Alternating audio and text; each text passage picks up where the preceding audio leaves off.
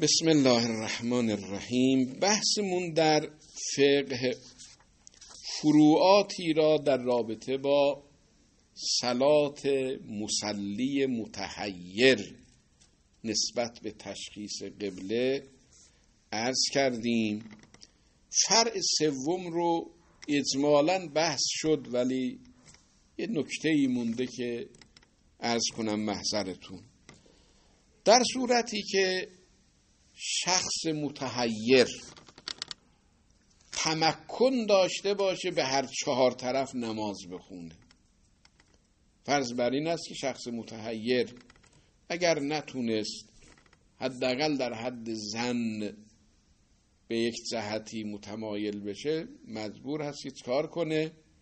الا جهات اربعه چهار نماز بخونه. چون مثلا چهار بار نماز ظهر چهار بار نماز عصر. بخونه. به جهات اربعه. سلوات اربعه به جهات اربعه. اگر به هر چهار طرف تمکن نداره نماز بخونه به سه طرف می‌تونه نماز بخونه به دو طرف می‌تونه نماز بخونه. اینجا چیکار بکنه؟ اینجا بعضی ها از بعضی از ها فرمودن که حالا که به چهار طرف نمی‌تونه نماز بخونه دیگه تعدد سلوات ساقط میشه. به یک جهت نماز بخونه خودشو راحت کنه. وظیفه اولیش این بود که به چهار طرف نماز بخونه. حالا که به چهار طرف به هر دلیلی نمی‌تونه نماز بخونه. به سه طرف می‌تونه نماز بخونه. به دو طرف می‌تونه نماز بخونه. توجه فرمودی اینجا بعضی از ها فرمودن که دیگه کلا این تعدد سلوات از گردن او ساقط میشه. چرا؟ برای اینکه خدا رحمت کنه همه علمای ربانی و فقهای عظیم و شنی که زحمت کشیدن واقعا در فقه کار کردن خصوصا در قرن اخیر به نظر حقیر میاد که دو شخصیت برجسته بی نظیرم نباشن کم نظیرن. یکی آیت الله العظمای بروجردی است و یکی آیت الله العظمای خویی رحمت الله علیه ماست که یعنی واقعا در فروعات فقهی که شما توجه بفرمایید می‌بینید که گاهی چقدر اینا خلجان ذهنی داشتن تسلط داشتن که به این فروعات فقهی و به کوچکترین احتمالات می‌تونستن کاملا مسئله را باز کنن. یکیش همینجاست بعضی ها گفتن که خب چون به چهار طرف نماز خوندن از این جهت واجب بود که مقدمه علمیه بود. یعنی چه مقدمه علمیه بود؟ یعنی خداوند متعال از ما یه نماز چهار رکتی ظهر می‌خواد. حالا چرا به چهار طرف نماز بخونیم چهار تا نماز ظهر؟ یعنی 16 رکت ما به چهار تا نماز ظهر مأموریتی نداریم. چرا به چهار طرف نماز می‌خونیم؟ از باب مقدمه علمیه. یعنی علم پیدا بکنیم که بالاخره یکی از اینها معمورون به واقعی ماست. اون به اصطلاح اشتغال الیقینی یستدعل فراغ الیقینی از باب مقدمه علمیه است که ما واجب است نماز را بخونیم.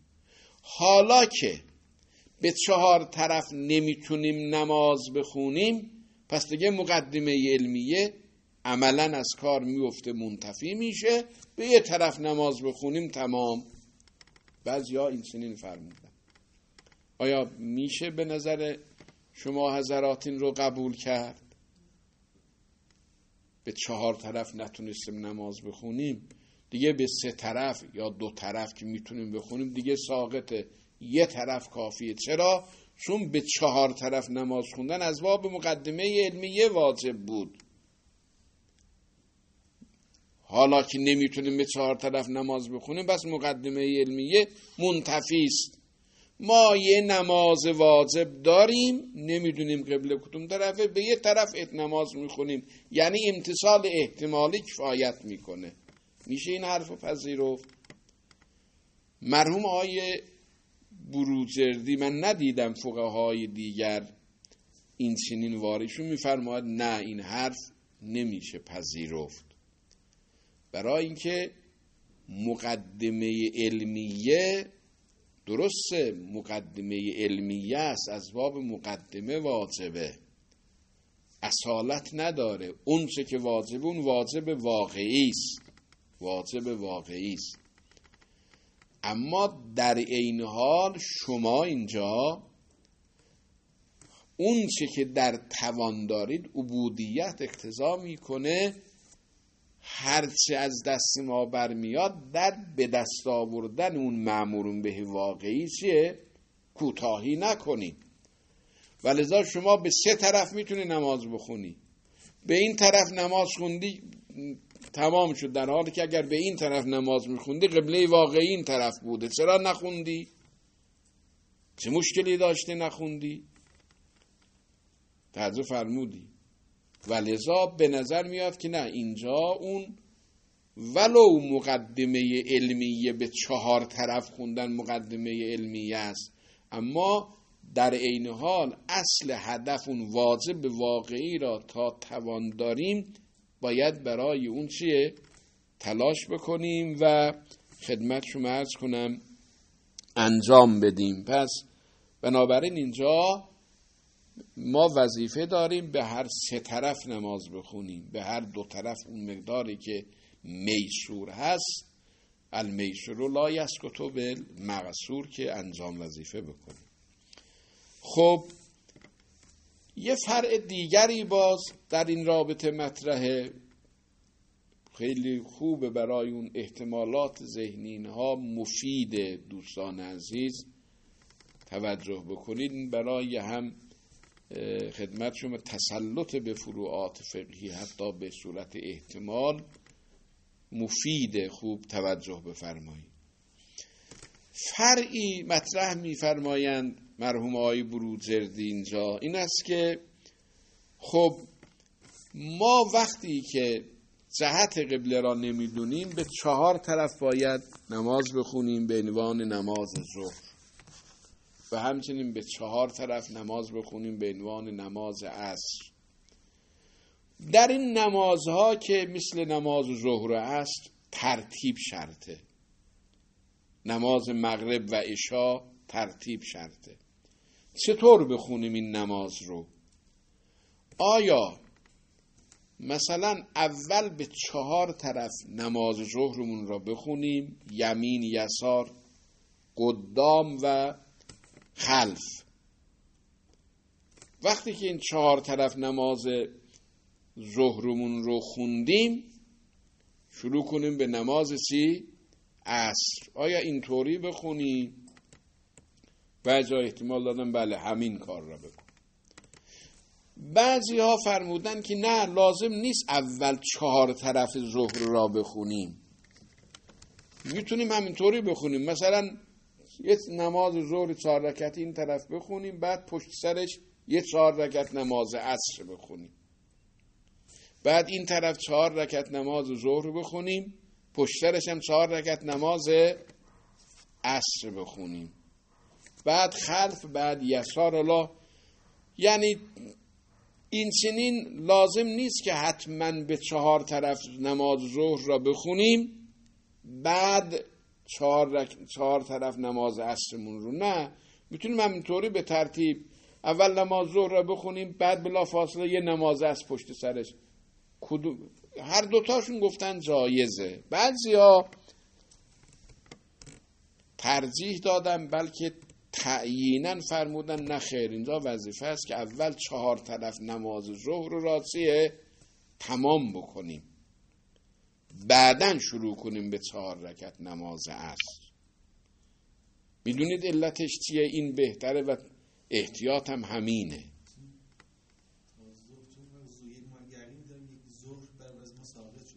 آفرین. یعنی نه تنها نماز ظهر خوندن و عصر خوندن واجبه ما یه واجبی هم در جنب اینا داریم شرط تقدم ظهر بر عصره.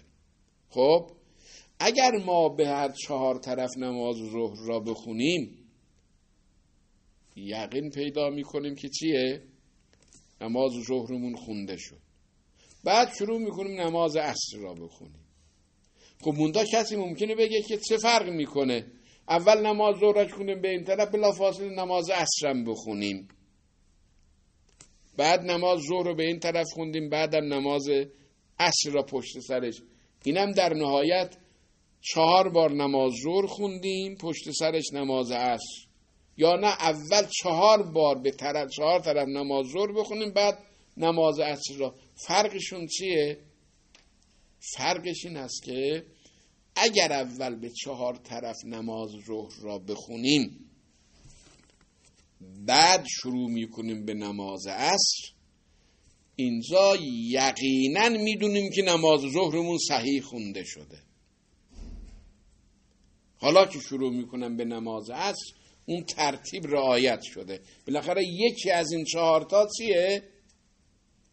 یکی از این چهارتا نماز ظهر درستی بود.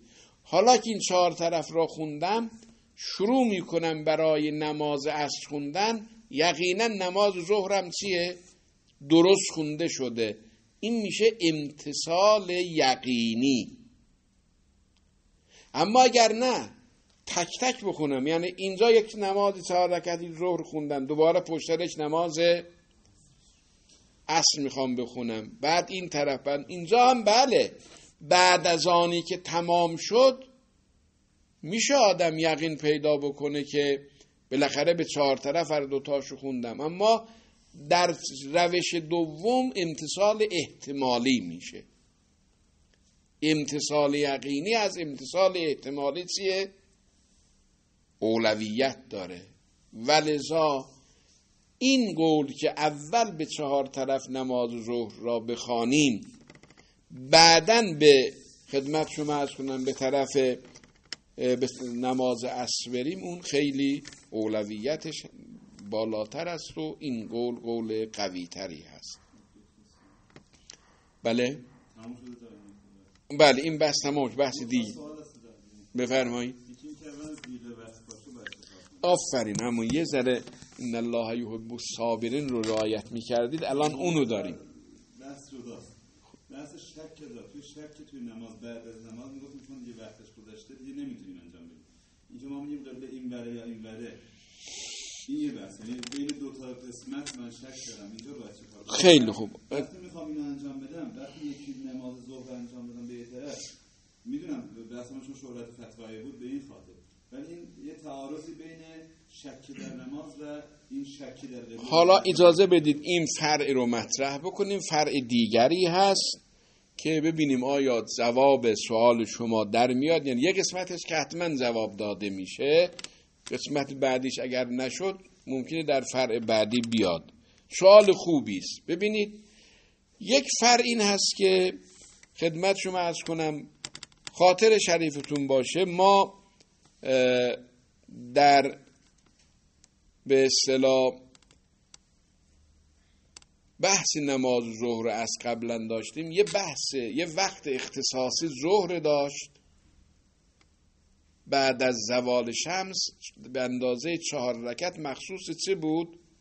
ظهر بود در آخرم چهار رکت وقت اختصاصی مال چه بود؟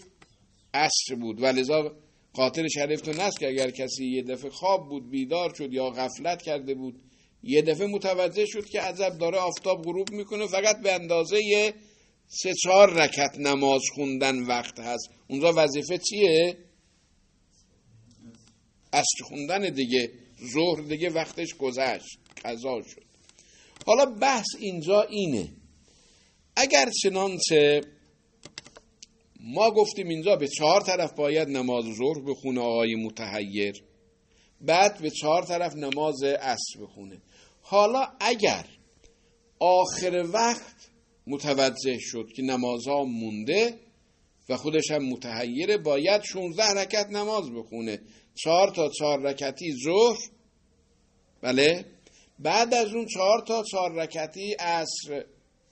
دو تا یعنی 16 رکت درست؟ یعنی 32 رکت اینجا اگر به اندازه 32 رکت نماز وقت داره خب اینجا وظیفهش چیه؟ همون بحثی که قبلا گذشت. اول به چهار تا چهار رکتی برای زور و چهار تا چهار رکتی برای عصر بخونه. اگر حالا زیغ وقت باشه چی؟ زیغ وقت باشه. مثلا فقط می‌تونه دو تا نماز چهار رکتی بخونه. اینجا چیکار بکنه؟ فقط می‌تونه دو تا نماز چهار رکتی بخونه. با اینکه وظیفه این چیه؟ متحیر باید چهار تا نماز چهار رکتی ظهر و چهار تا نماز چهار رکتی عصر بخونه. ولی وقت زیگ شده فقط می‌تونه دو تا نماز چهار رکتی بخونه آیا چه کار باید کرد اینجا؟ بعضیا خواستن بگن که یه چهار رکت ظهر بخونه یه چهار رکت عصر. آیا میشه این پذیرفت؟ نه نمیشه این پذیرفت. برای اینکه نماز عصر از آخر وقت یه سهمی داره. به اندازه ای که آقای مکلف وظیفهشه اگر چنانچه اگر چنانچه مثلا مسافره از آخر وقت به اندازه دو رکت مخصوص نماز چیه؟ عصره. و فقط به اندازه چهار رکت زمان داشته باشه سریع دو رکت نماز ظهر می‌خونه چون نمازش قصره. بعدم بلا فاصله دو رکت نماز چی؟